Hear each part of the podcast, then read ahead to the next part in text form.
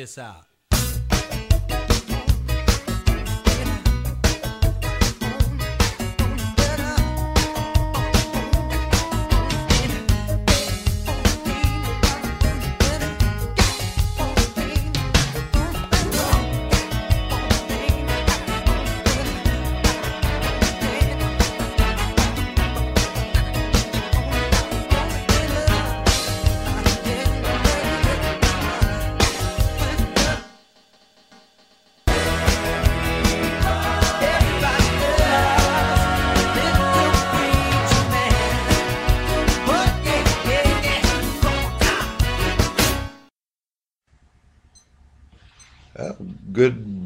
Morning or good afternoon, wherever you're at, and welcome to the Foundations podcast. Um, I'm here with Pastor Paul Vincent. Hello, Pastor Paul. Good to be with you, Steve. And uh, today we, we are uh, continuing our efforts toward looking at the fivefold ministry in the Bible. And um, uh, last week we talked about prophets. We talked about prophets and, and uh, got into a good discussion on that. Uh, this week we're going to talk about evangelism and evangelists, actually. And uh, let me get our our verse, uh, our main verse, Ephesians four eleven, talks, and he said, and he gave some apostles, some prophets, some evangelists, and some pastors and teachers, uh, for the perfecting of the saints, for the work of the ministry, for the edifying of the body of Christ, till we all come in the unity of the faith and of the knowledge of the Son of God unto a perfect man, unto the measure of the stature of the fullness of Christ. And um, anyway, so uh, so that's our, our verse here, and we've talked about apostles, we've talked about prophets, and now today we're going to talk about evangelists. Now, evangelists, a lot of, and again to kind of recap, we talk about how that somebody can teach or preach an evangelistic uh, message. Uh, you don't have to be in the office of an evangelist to do that. Uh, we see that. But at the same time, we did talk, uh, there is the office of evangelist. So, Pastor, um, okay, let's, let's talk about definition. What is an evangelist? Well, an evangelist is someone that, um, well, proclaims the uh, good news of the gospel. I mean, uh, it's just that simple. Uh, th- they're not doing a pastoral ministry, uh, but it's not. But an evangelist ministry would not be, uh, you know, separate from the church. It'll be through the church, Mm-hmm. but their ministry is to the lost. It's people who do not know God. Mm-hmm. and what are they doing? They're they're telling the good news that Jesus died for them, uh, that uh, that that He was raised from the dead, and they can receive the gift of eternal life uh, through His sacrifice and what He did by putting their faith in in that. Yeah. And so, yeah, I, I kind of uh, one one of the thing that uh, you know we, we talk about town criers back in the day, uh, or somebody else that's out there proclaiming the gospel, the good news to people out there, and sharing the gospel. Now, um, evangelism itself can take many forms, I would think, uh, and of course, uh, the evangelist, I would say, would be the instigator or the one that is, if he's in the office for a particular church or whatever, he is kind of finding ways to evangelize. How can we get the gospel message out? How can we get those people that are not saved saved so that and then add them back to the church so they can be discipled? You see, um, uh, I, we were talking about the book of Acts. In, in the book of Acts, what are some examples of evangelists? Well, I mean, we have a few. I mean, specifically, Philip is called an evangelist. Mm-hmm. uh, he's the only one that we have in the Bible that that, that term is applied to. But we can see evangelism, uh, whether it's an office or a gift, in a few other people. Yeah. Uh, obviously, the Apostle Peter can be looked at in Acts chapter 2. He preaches Christ to them. Yeah. And, and not only in Acts chapter 2, but you could go to Acts chapter 10 and here he's at Cornelius's house. And if you actually look at the message that he preached, hmm he talks about Jesus died, he was cru- he was crucified, Yeah. he was raised from the dead. Uh, the ideal that he uh, did this because of our sins, all the sins were laid upon us. He preaches a gospel message that's a message of good news. Okay. And so Peter's pretty consistent when he's dealing with the lost. Sure. Now his letters are written to people that know God. But but as far as the, the ministry we see, the Apostle Paul, obviously, Acts 19, hallmark. Uh, that that passage I have studied, and many people have just analyzed. Many uh, is a model of evangelism, hmm and uh, and it, it just you know, you know what is he doing? He's preaching the gospel. People are responding. Uh, it's not just the miracles that happen, but it's just they're taking their curious arts or witchcraft, their Yeah. stuff. They're burning it in the fire. That Yeah. that's repentance. That's turning, and then ultimately that turns into a church. Sure. And, and he establishes a church there. hmm Now he's an apostle, but he's doing the work of an evangelist when he Yeah. gets there. And uh, and then you know, and then so so you know, those are some you know some simple examples. Yeah. Uh, Philip, I, I like the way it's put in Acts. Uh, I think that's Acts chapter uh, 8 Mhm. It says that he went down to Samaria and he preached Christ to them. He preached Christ to them. Yeah, Yeah. preach Christ to them. He didn't preach some seminar on five different ways from the Bible how you can meditate on God's word so you can get rich. Yeah. You know, it's not any kind of foolishness like that. He preached Christ to them. Paul said to the Corinthians very clearly. He said, When I came to Corinth, I determined not to know anything among you, uh, uh, anything among you except Jesus Christ hmm and Him crucified. And uh, and in fact, in, in the first letter to the Corinthians, he talks about the cross of Christ. He talks Yes. about Jesus' the sacrifice in that sense. He also deals with the resurrection. Yeah. And all of that is very, very much evangelistic. Sure, sure. So, okay, so we're looking at the the evangelist and the message of evangelism. Let, let, let's talk about that for a minute. And you were kind of alluding to this is that the message of evangelism is not, um, you know, how you uh, is how you can develop more faith in your life, uh, or how you can prosper, or whatever else type of different message that we hear a, a lot of and we can hear a lot of today, but it's Christ, Him crucified. And the message of the gospel is the good news. So, what is, let's clearly define when I say what is the gospel, what is the gospel? Well, the gospel is probably more defined in Romans 10 than any other Mhm. place. And by the way, we make mention of it when we talk about Romans 10. We're uh, Paul's backdrop to that is Deuteronomy 30, Okay. and that is where he is quoting directly from it, and that's that famous passage where you know, uh, well, actually the Deuteronomy the Deuteronomy passage ends in chapter 30 where Paul ends it, he said, "What, what, what? Where do we say the word is near you? It's in your, it's, in your mouth, mouth, and it's it's in in- your heart." Yeah. And and the the Deuteronomy passage goes on to say, "I set before you life and death, Mhm. blessing and cursing. Choose life, Yes. that you and your seed may live." And then he reiterates it once again.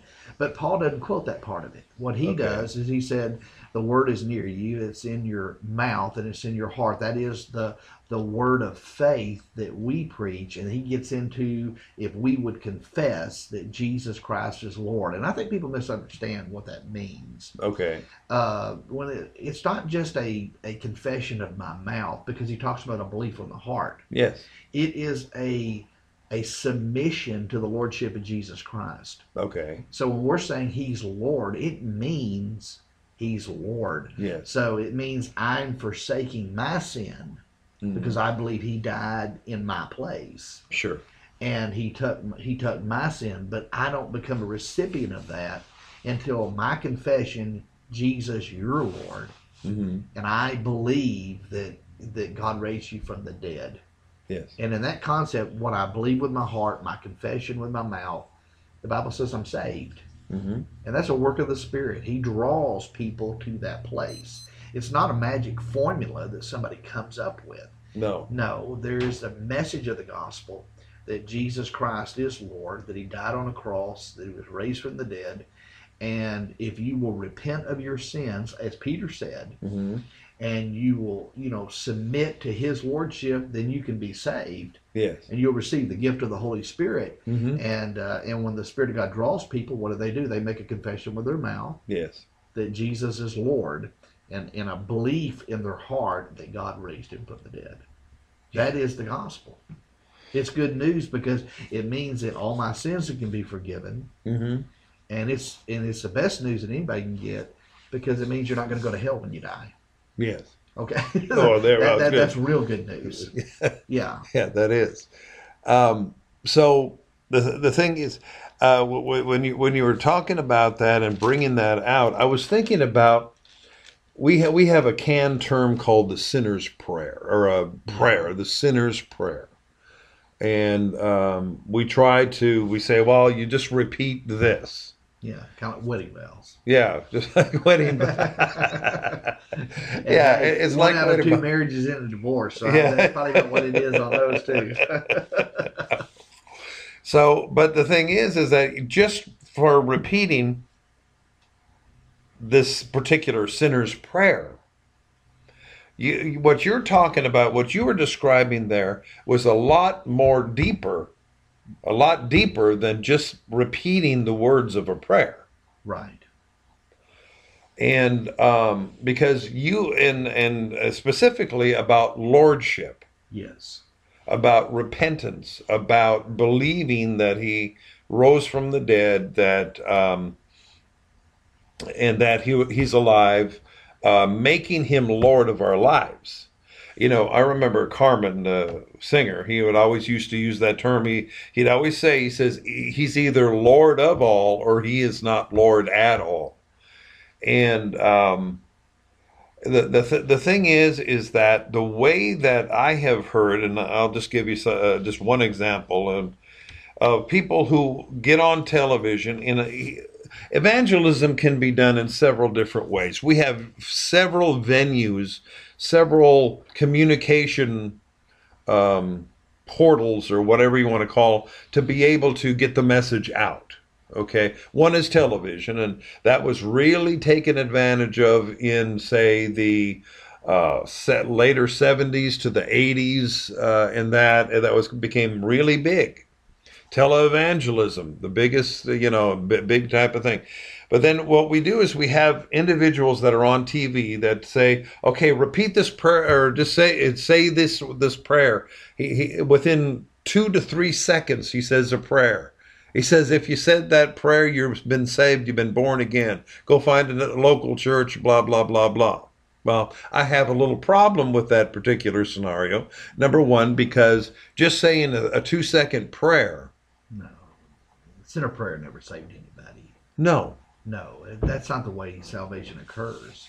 And uh, you know, and, one one of the things that I've you know as a pastor, I've had an opportunity to talk to so many different people in counseling and one on one beyond that. Mm-hmm. And I always like to ask somebody, tell me how you met the Lord. Mm-hmm. Tell me your salvation experience. Mhm. And uh, and it's fascinating to listen to how God saves people. Yes. But on the other hand, there's a lot of people that'll they can't answer that question Yeah. and that always causes me concern. You know, they'll say because I hear them say, "Well, you know, I'm sure I said a prayer in a Sunday school class with my teacher when I was little," or, "Well, you know, I've, I've been I've been to church all my life, and I just, you know, I'm I, I love the Lord. I believe He's Lord." But Mm-hmm. they can't point a moment Moment in time they where Paul put it, "You pass from death, death to unto life." life. Yes. No dead man that was brought back to life does not know when it happened. And so it is with spiritual death, the spiritual life Mm-hmm. one knows when that happens. You, you may not remember the specific date, but you know the experience. Yeah. You know, and, and I mean, I can testify. You can testify to that Yeah, life. I know I exactly. can. I've had Yeah. a, you talk about a collision course. It was massive, Yes. and uh, and it just uh, it, undeniable Mhm. drawing of the spirit. And what was I doing? And by the way, we had a chalk evangelist, you know, Sure. in there, and and his message was Christ every night. every night. Yeah. And, and and you know, and finally, when I do respond, I know what I'm going up there for. I'm not going up there to repeat somebody's prayer to me. I'm going up there to repent Yes. and ask Jesus to be my Lord and to come into and I of course my way of putting come into my heart. Yes. And you know, I want to be I want to follow you and, and, Mhm. and he did that and I knew when it was all over with that I was saved. Yeah. I knew I had an experience with God. I had the Romans ten uh, collision course with, with Christ. Yes. And uh, and it was like God was saying to me, I'm set before you life and death, blessing and cursing. Mm-hmm. Hey, choose Jesus. Yeah. you know.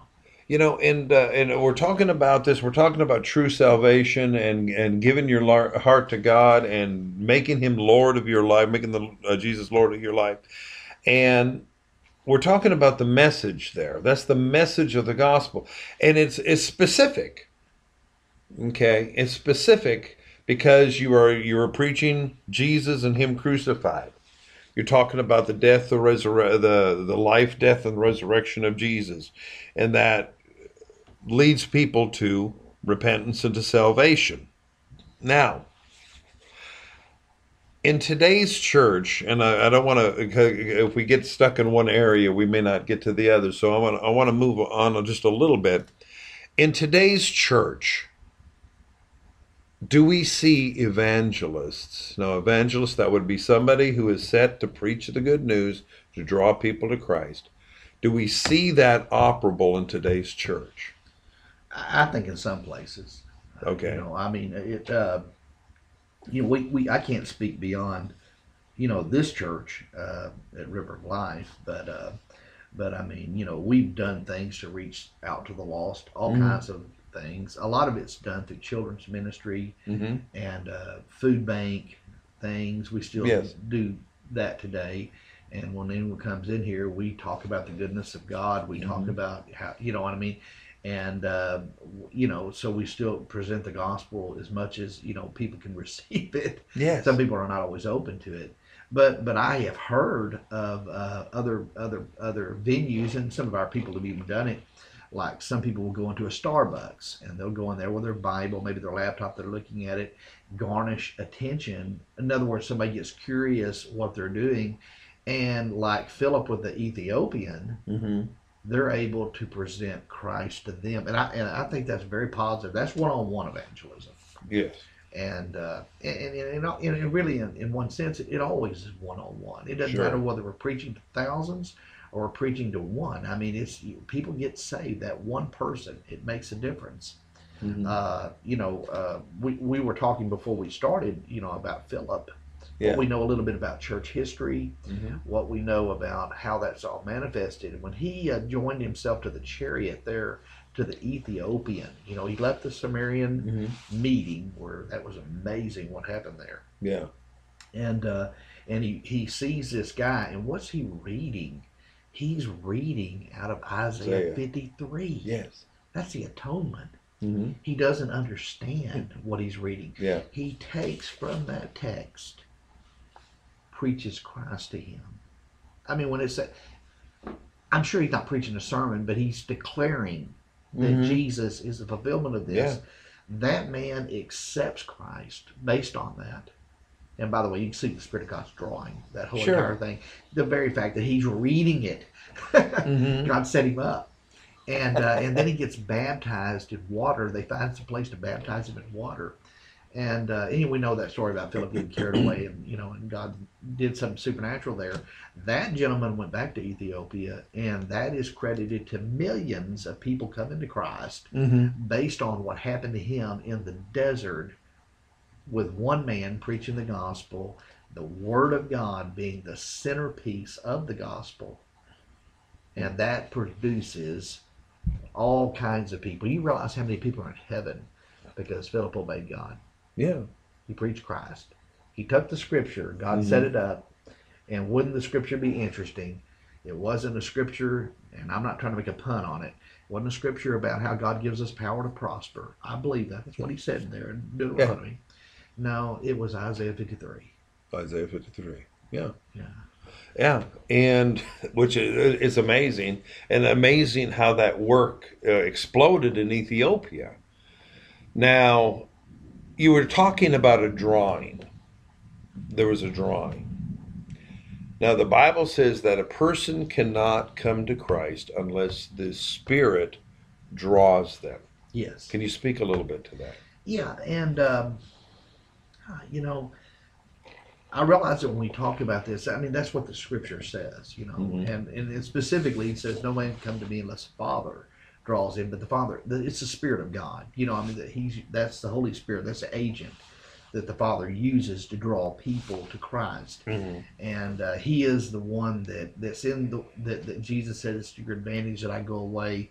Because if I don't go away, the Comforter will not come. But when He comes, He will convict the world. Yeah. Notice He'll convict the world of sin, righteousness, and judgment. And He defines all those Yeah, things yeah. on what they've sinned because they didn't believe in Me.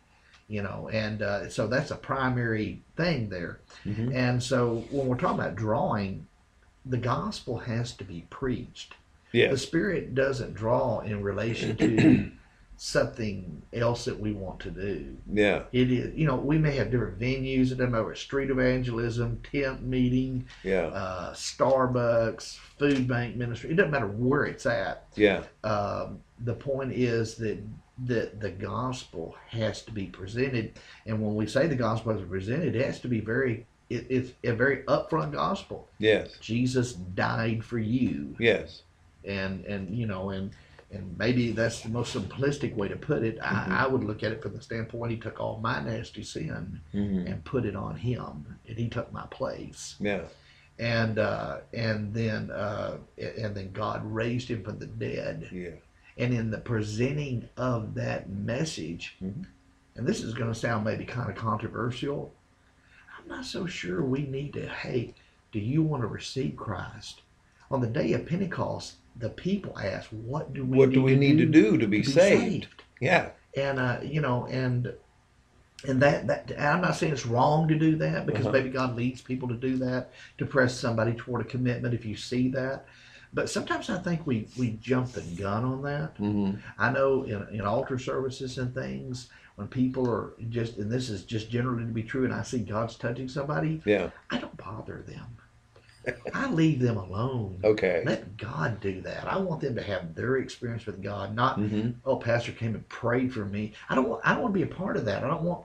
That's between them and the Lord. Yes. And uh, and and so in that sense, the Spirit of God draws in relation to the Word, the Gospel, Jesus Christ, and Him crucified. Mm-hmm. And uh, Peter doing the same thing in the house of Cornelius. Mm-hmm. Well, in fact, uh, well, let me let me just read just a bit of it, and uh, and this I think this puts the the thing in in, in perspective. But in a in a Acts chapter ten, uh, this is when uh, yeah they end up going. Uh, Peter meets Cornelius, and this is going to be in verse thirty four. So he's in Cornelius's house. And it says, And Peter opened his mouth and said, In truth, I perceive that God shows no partiality, but in every nation, whoever fears him and works righteousness, he uh, is accepted by him. He said, The word which God sent to the children of Israel, preaching peace through Jesus Christ. Mm-hmm. He is Lord of all. Yeah. Notice that. He establishes that. Okay. He said, That word you know, which was proclaimed through all Judea and began from Galilee after the baptism which John preached, mm-hmm. how God anointed Jesus of Nazareth with the Holy Spirit and with power, who went about doing good, healing all who were oppressed by the devil, for God was with him. And then notice what he says, and we are witnesses of all Mhm. these things he did both in the land of the Jews in Jerusalem, whom they killed Mm-hmm. by hanging on a tree.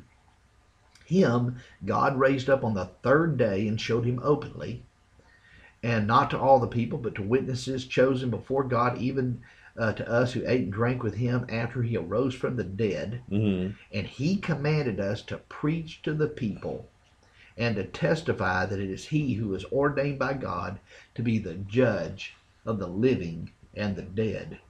To him all the prophets witness through his name. Whoever believes on him will receive remissions of sins. And then the Bible says that when Peter was still speaking these words, the Yeah. Holy Spirit fell on all those who heard what? The word. The word. The word. So he's Mhm. preaching the gospel. That is not Yeah. a seminar. That is the Yes. gospel. Yes. It is a pure, unadulterated message of the gospel. We don't see a lot of that. No. We we and yeah, let's speak to that end. How much of what goes on today in the church, the preaching, you look at uh, you look at supposed uh, you know television ministries, you look at people you know uh, you know maybe coming through your own church, maybe other churches. Uh, we we have praise gatherings. We have seminars on this, that, and the other thing. Uh, we've turned the church world, and I'm sorry, I'm going to be a little bit bold here, but we've turned the church world into a business world. It's it's all a corporation. It's a business. Um, and, uh, and and I'm not going to get into all the money aspects of it, but the thing is, is that we turn it into this type of thing, and yet, and and in my you know what the way I'm looking at it, as I say, we've lost a lot of what you just read here. Yes. Yeah, and, and, and you know, and, and what this is what now granted he's he's speaking to a bunch of people that are not born again. Let's make that observation. Yes, But I still think this message should be heard in the church. yes, If nothing else to model what it should look like through Mhm. the members when they present the gospel to somebody else. Yeah. You know, I mean that that is, you know, because you know, evangelism is one on one it sometimes occurs in different contexts. We we talked about Billy Graham. He obviously had big crusades. Billy Graham was, I would say, one of the uh, more modern. He he was organized. He the, the- here here's the thing. What I what the the way I look at Billy Graham is this. He in those huge tent those huge coliseums. He what he would do is he would literally go into and as I, I can say this because I we I, we joined as a part of one of the crusades and I kind of knew uh, experienced the inner workings. Weeks and weeks before this crusade would happen began the work. They would go they would they would reach out to churches in the area and they would bring in counselors or people that would help with the crowds people come forward pray with them that they and then they would actually direct them he- here, here's the thing that uh, the, is that when they got saved or they gave their heart to God, they would be directed towards the churches there, so they they would literally have a church to go to Yes. after they were saved. Um, a lot of what I hear, you know, like I said uh, earlier, said that thing is say this two second prayer, go find a church, blah blah blah blah. There's no direction. There's nothing there for for the person. If you're going to witness, if you're going to preach the gospel with evangelism in mind, th- those people need to be directed back to a church so they can receive discipleship. Right. Well, that's the whole point of it. Uh, yeah, I mean, if you if you if if the church is not, and I say church, if the local church, or if it's like in the Billy Graham Crusade, many Mhm. different local churches, Sure. if they're not involved in it, then basically it's a it's you're going to have very little result from that. I mean, Yeah. you may have a lot of people who making decisions for Christ, but nothing ever happens. Yeah. And uh, so, you know, we can get into a theological debate on whether they really saved or not. I, we don't know. Nobody knows the condition of somebody's heart at a moment like that. Okay. If they repent and they confess Christ, I'm going to have to assume the Spirit of God's drawing them. There's a work of regeneration that happened hmm and uh, but but it's hard to understand how so many people can do that in a large crusade, and you might only get two to maybe five percent of those people are ever integrated, even with church hmm uh, assistance here Yeah. uh, into the church. Uh, you know, and, and, you know, and become a productive church person, be fruitful, raise their kids in church. hmm Uh, when I was uh, at Southwestern, one of the research papers I did was over uh, Charles Finney Yes. who is considered the greatest evangelist, and uh, and I and I believe they credit him with over ninety two percent of all his converts. hmm Um, it were integrated into a church, and be, and when I say integrated in a church, in other words, they didn't just join the church; they became productive members in a church. Mhm. They raised their families in the church, Yeah. and it blessed people.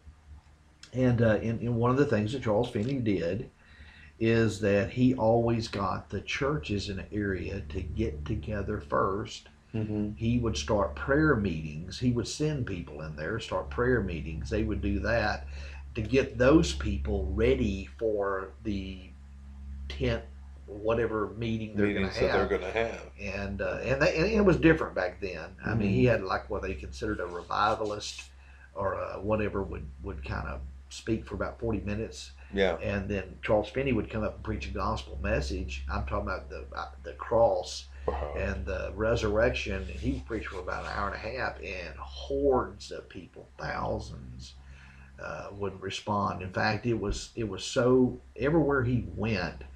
Uh, and he wouldn't stay for three or four days. He might stay for a couple of months doing Mhm. these meetings. Yes. And uh, and what would happen is uh, beer joints, prostitute places, they'd go out of business because there wasn't nobody to Yeah. participate. That is a move of God. And, that would explain why. I mean, think about it. You, you you're someone that goes to a prostitute house.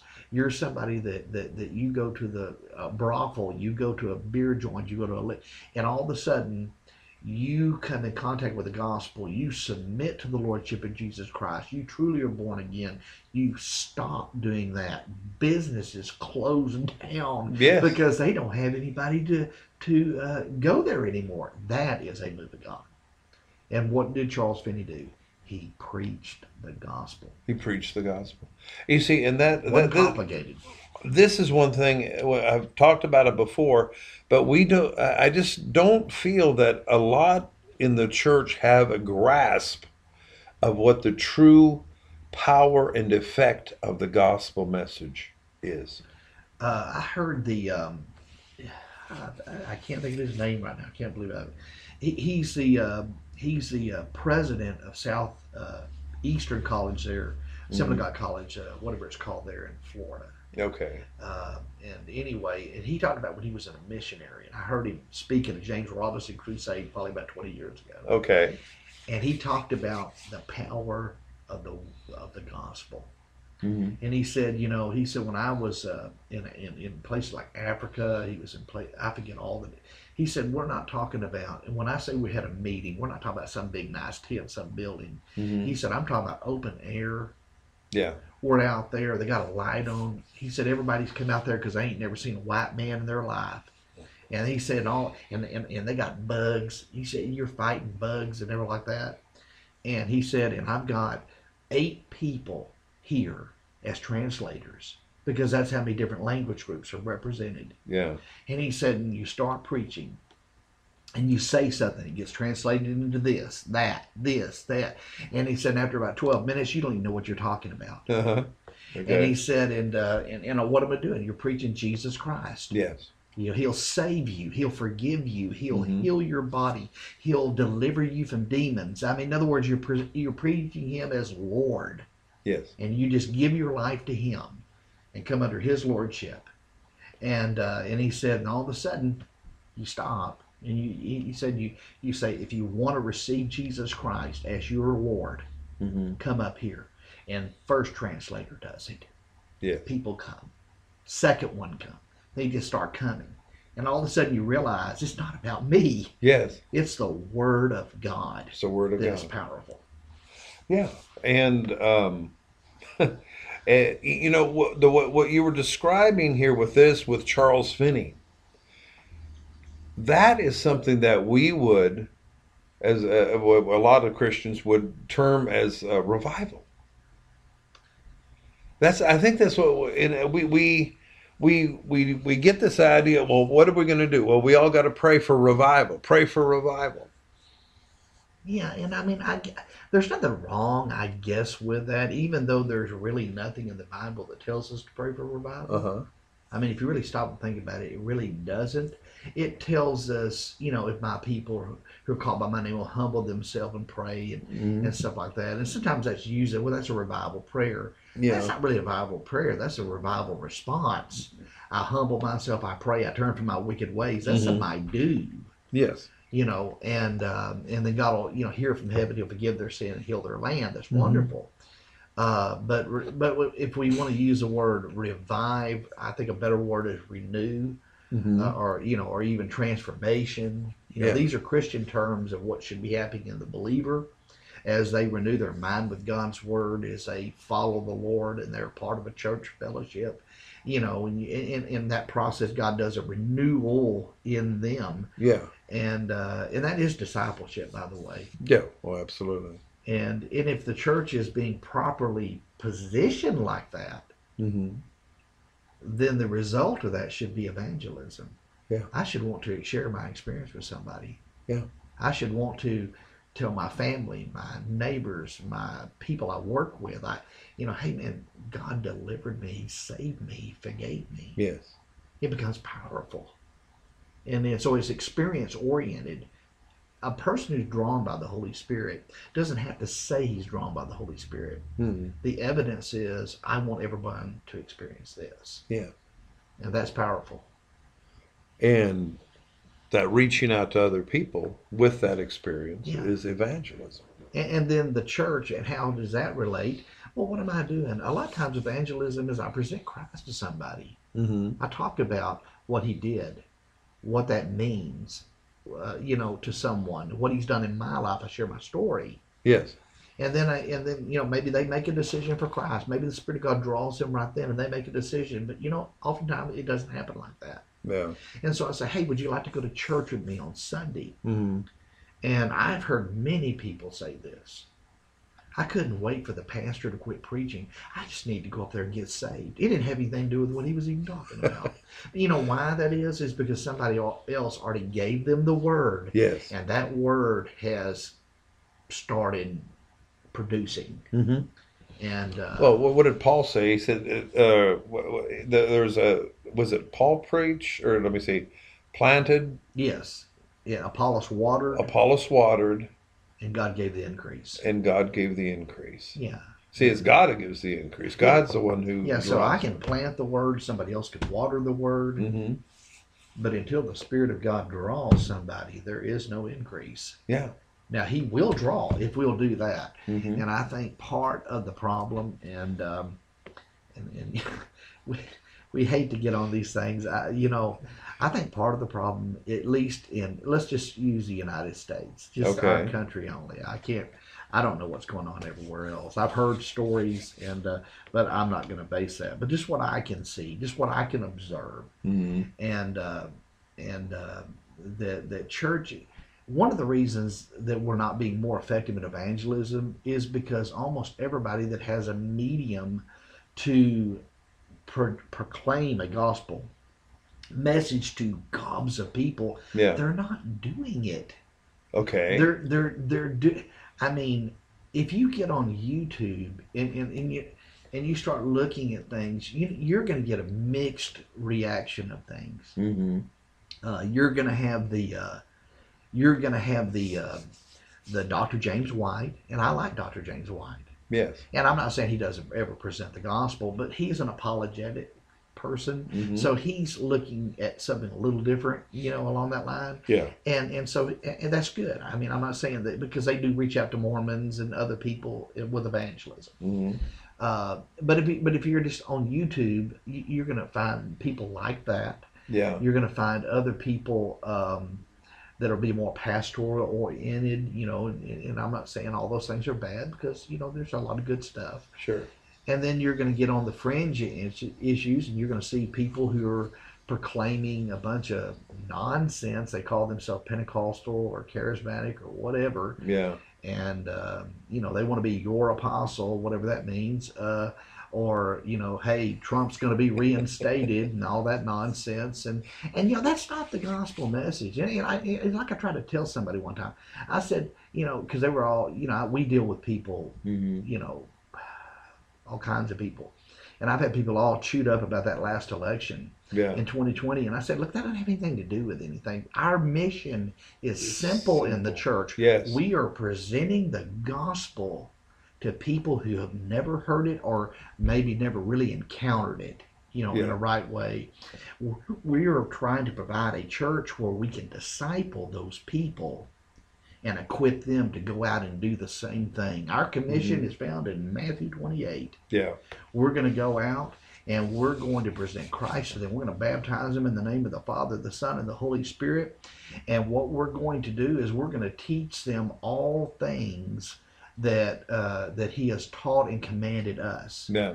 And uh, so the first part is we have to do the go part and present the gospel. hmm The second part is discipleship. Let's- and I said it doesn't matter who the president is. Paul No, presented all this, and they had the most horrible rulers in all the world. One of them chopped his head off. Yeah. You know, so he they weren't worried about that. They No. had a mission, hmm and the evangelist's mission in that regard, or the church's evangelistic mission, is to present the gospel. That is that Jesus died, God raised him from the dead, He is Lord, and uh, and then people have to make a decision on what they're going to do about that. Let's talk about the go. We- Let's talk about the go for a minute. Now, as a church, and you have a church, we have a church here, River of Life. We we have a church here, and others have churches there. Do you feel that it is important that whatever church, you know, church is set up or wherever, that they actually have an active evangelistic ministry going on in the church? I, I, do. I believe that. I believe that, and uh, And you know, and, and, uh, while saying that, yeah. I, I'll, be- you know, and I'll be the first to admit, I would like to see more of that here. mhm, and uh, it's trying to find the effective means of doing it. how it. to do it? Yeah. Now, granted, we always encourage everybody to share their faith with everyone. I always, Sure. you know, and any- anytime a holiday comes up, we kind of make jokes about it, but we say, "Hey, look, you got unsaved loved ones. yeah, This is an opportunity." opportunity to You know, that's an opportunity. You share, and we- you know, if you can't think of anything else to share, share what Jesus did for you yes, and uh, and that's why I like to uh, hear testimonies, especially people who've had genuine encounters with God, hmm and uh, into in, you know, and forgiveness of sins, being delivered uh, from from you know whatever. Uh, Yeah. I remember a, a, a lady that I I pastored years ago, and uh, she came up to me. And uh, and when I pastored on the coast, and then she she told me something. She said, "I want to thank you, Pastor." And I said, "What what for?" She said, "If it had not been for you, now now what I I'll explain this in a minute. If it had not been for you, I'd still be on crack cocaine and and and you know." yeah, She received so the presentation of the gospel. She received that, yes, got delivered from that. I didn't even know. Now, that wasn't me. I understand that. I mean, I'm not stupid. I knew that was God that did that sure, you know, and I made it very clear, hey, look, I'm just here to do what God wants me to do, but God's the one that delivered you from crack cocaine, not me. yeah, And uh, and that's the power of the word. And uh, it, but I but I believe that God honors that word when Mm. when Jesus Christ is presented as Lord. We, we, we, we spend time, you know, talking about His lordship yeah, and what it means to really be a believer. And many times, what happens is people hear this and they think, "Hey, I don't know God." hmm you know, and the Spirit of God can draw them into a place. Uh, but but as far as uh, that, you know, there's all kinds of ways to do active evangelism. hmm Uh, I'm not a Starbucks fan. I don't I don't buy that kind of coffee because it's too expensive.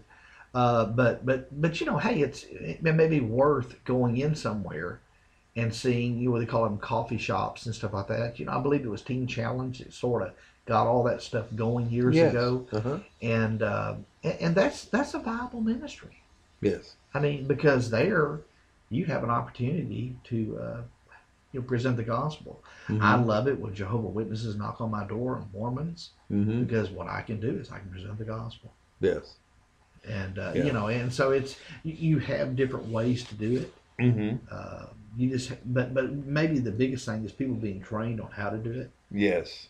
You know, And you know that's that's what I'm saying. You know, it, the local church needs to have an evangelistic outreach in some method. Uh, you ha- we had the uh, the harvest or uh, here. I mean, we're giving food out and talking to them and presenting the gospel Yes. when they were receiving their food. That's great. I, I my mind goes down to the church down in the middle of Austin, down there under the to the homeless ministry Yeah. down there. Yeah. They feed I don't know how many every weekend, but they also give them the gospel message.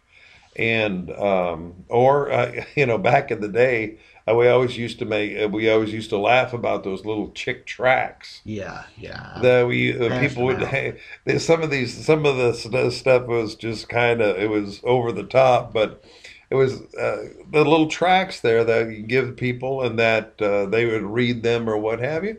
And i'm sure many people got saved through that or at least were convicted. Again we talk about the three phases.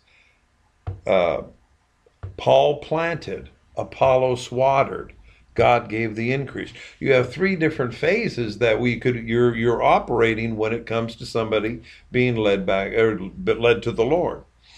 Um, so evangelism is important. I think, uh, and I, I, I do want to bring out the point. We've been going all around it, but first of all, uh, I'm going to kind of sum, summarize what we've been talking about. Number one, the message needs to be Christ and Him crucified. yes.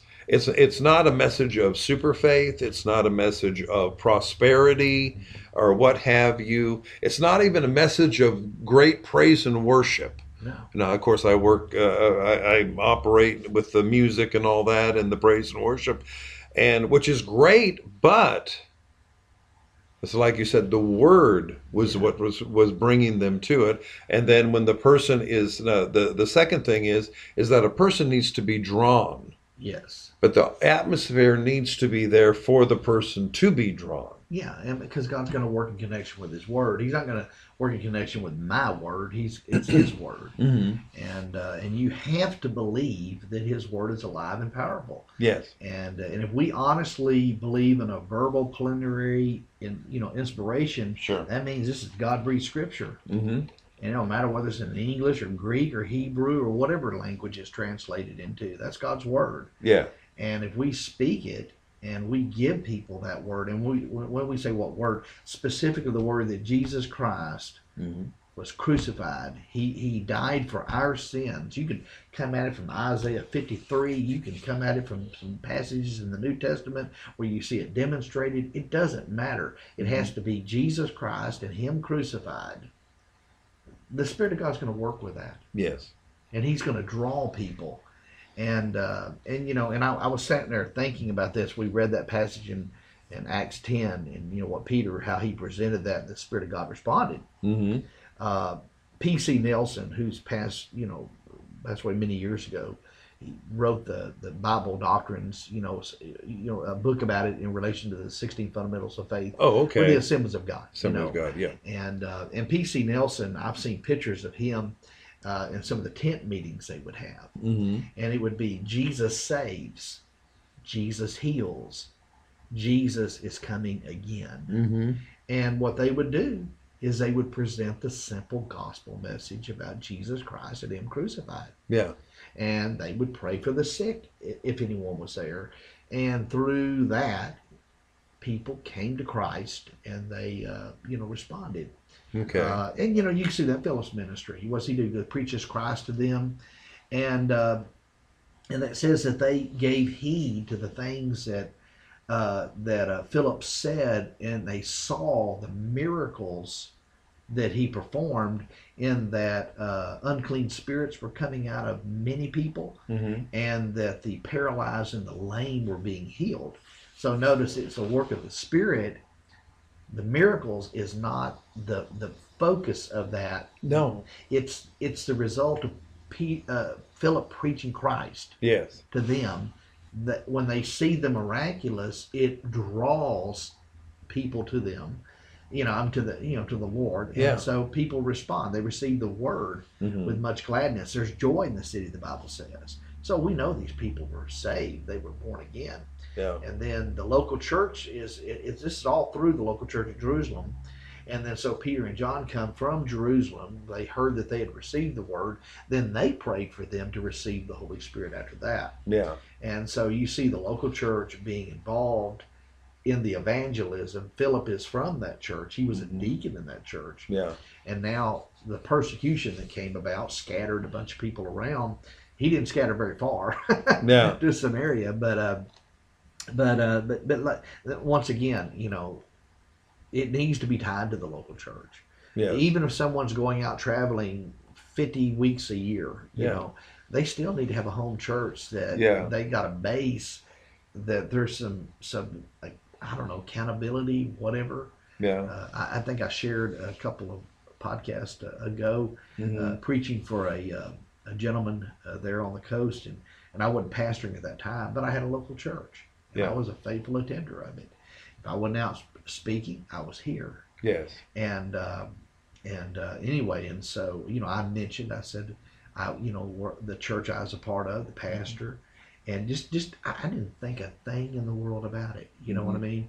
And I went and ministered the message there. and I wasn't in the, operating as an evangelist. I'm just Yeah. really in a pastoral gift, even though I wasn't pastoring a church. Yes. And uh, and so when I was you know done, uh, the the pastor got up and he said, he said you, he said uh, he said uh, he said uh, Pastor Paul, I, you don't know how good that was to hear hmm that you actually go to church. Isn't that amazing? He said, do you know how many people I've had that they don't have a local church? And if they're not preaching somewhere, they're not even going to church. Yeah. And of course, what I thought was I wouldn't have somebody like that in my pulpit. Exactly. You know, but that's between him and there. But maybe he didn't know that till it was all over with. Yeah. But uh, and by the way, I spoke at that particular church numerous times since then, hmm even despite all the other things. Yeah. And the thing that that's uh, brings me back to talking to, uh, talking about renegades. Now, a few things I want to kind of clarify.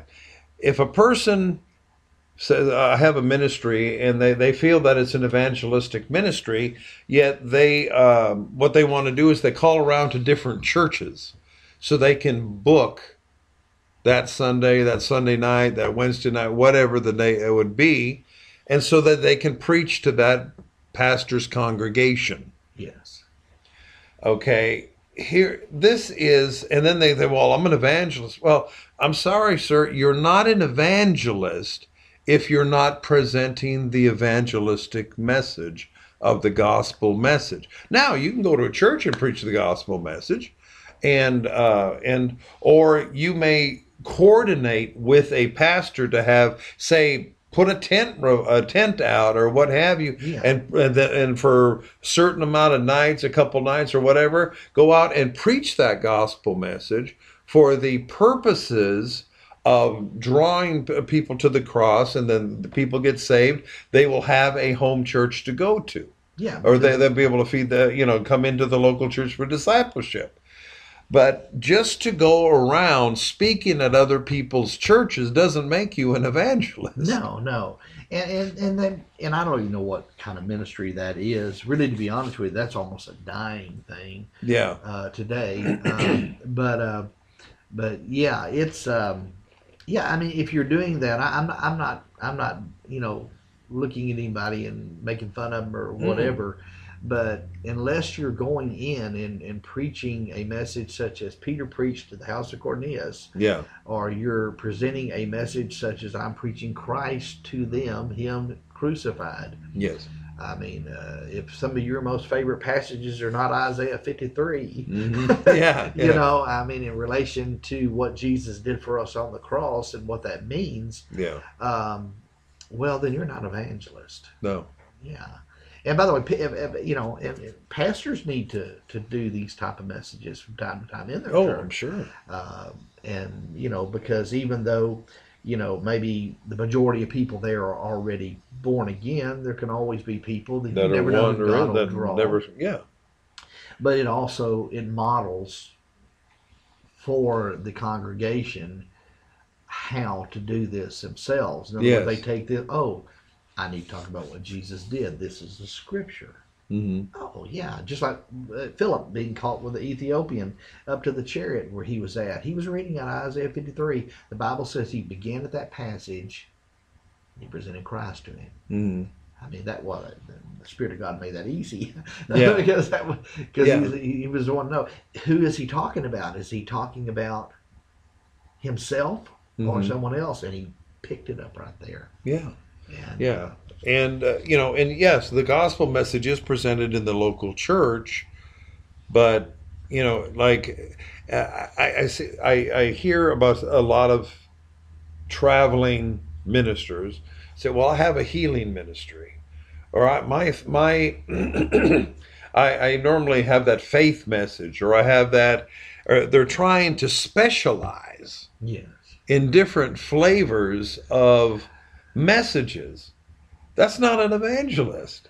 And, and you know, to be very, very honest, and, and this is, I know this will be controversial, and I and I realize that it's almost inevitable. I'm not saying it happens to everybody, but it's almost inevitable that if you start centering in on one topic, doesn't matter what topic it is. Yeah. I mean, you know, in our Pentecostal range, people can talk about faith or healing or miracles or whatever, and and, and that's the only message you have. hmm Uh, inevitably, people get into error. Yes. Um, Absolutely. I'm not saying they intend to do it, Mm-mm. but it just seems like there's because if you overemphasize something, it loses its integrity anyway. Yeah. And um, you know, I mean, like I said, in the in the church here, that's one thing we don't do, um, and, and and we've talked about this before. Um, and I and I think an evangelist can do the same thing. I don't I don't think there has to be any difference in this. If we minister expository messages, whether it's teaching or preaching, Yes. no matter what topic it's on, you want to present Christ to people, you can start in Isaiah 53. Yeah. And you, you can do an expository message out of that. You can do an expository message out of Acts 10 right here Mm-hmm. uh, at the house of Cornelius or Acts 19. Those are messages that a true evangelist could preach and preach Christ to people. Yes. You know, through those passages, and what that's what we do in the church. We do expository, and by doing it that way, well, we deal with the passage in its context, and we don't get into these cherry picking of topics, and uh, and then many times we're able, without even saying a word, read one of the most favorite passages that someone will use that'll go off on a faith tangent or whatever, Yeah. and then when you read it in context, all of a sudden people you can see it. Oh, and Yeah. you, you don't even mention it. You don't even bring it out. You don't Yeah. even talk about the era of it.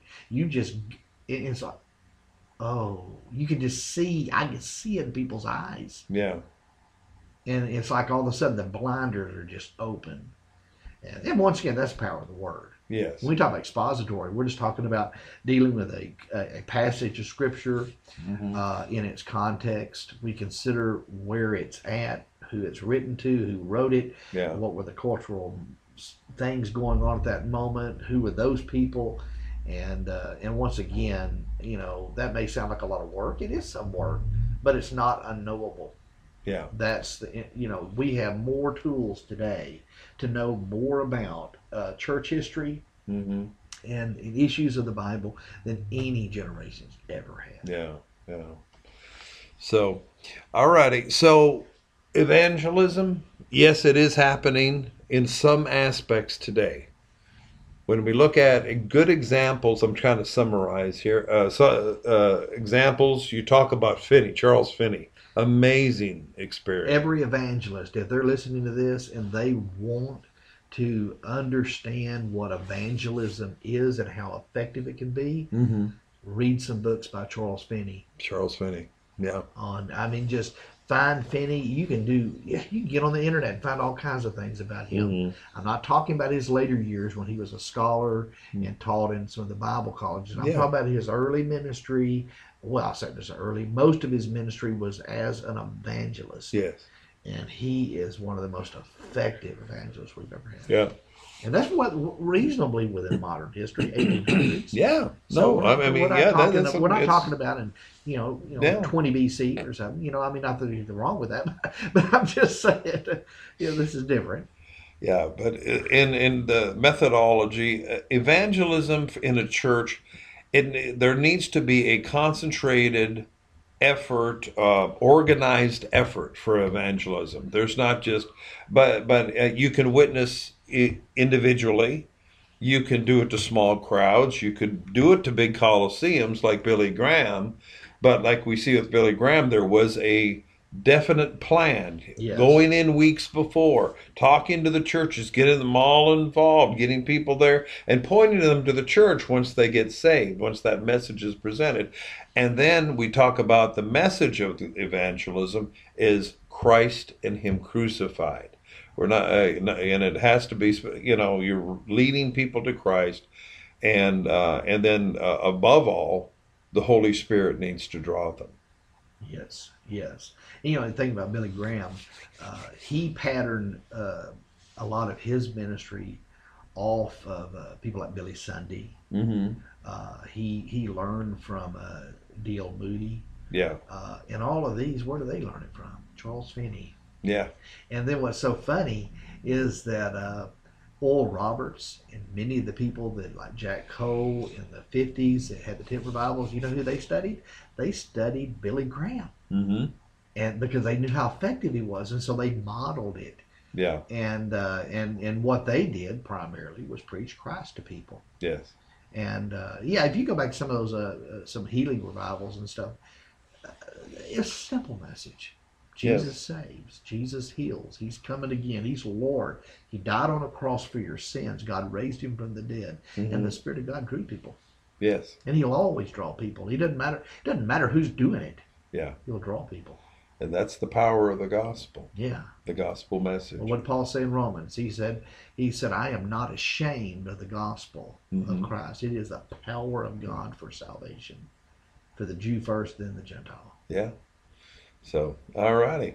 Well, um, that's great. We've uh, we've kind of talked all about d- the different aspects of evangelism and so, some of the things that are going on um, today, and well, what true evangelism is. And uh, we uh, we need to pray. We need to pray that more uh, more evangelism is done here, and that we understand it, and that it actually occurs here in our uh, in our country. Yes. I know uh, in other countries, uh, well, other countries, it's happening. You hear all sorts of stories, but they're out there preaching a simple gospel message. Nothing complicated. It's not complicated. It's a simple gospel message. So, um, all righty. So, uh, well, we're at time. So, Pastor, thank you again for uh, for uh, being with us on evangelism. Next week, we're going to be talking about pastors and uh, and then uh, we'll go from there. Uh, and uh, tune in again uh, to to all of these messages. Each one of these podcasts you need to download and tell somebody else about it so they can download the podcasts and listen to them. Um, you can access us feetontherock.org uh, www.feetontherock.org, and we have a place there you can send us messages if you want to talk to us and tell us or any ideas or questions. Uh, be blessed, and we will uh, we will be back with you again next week. God bless you now.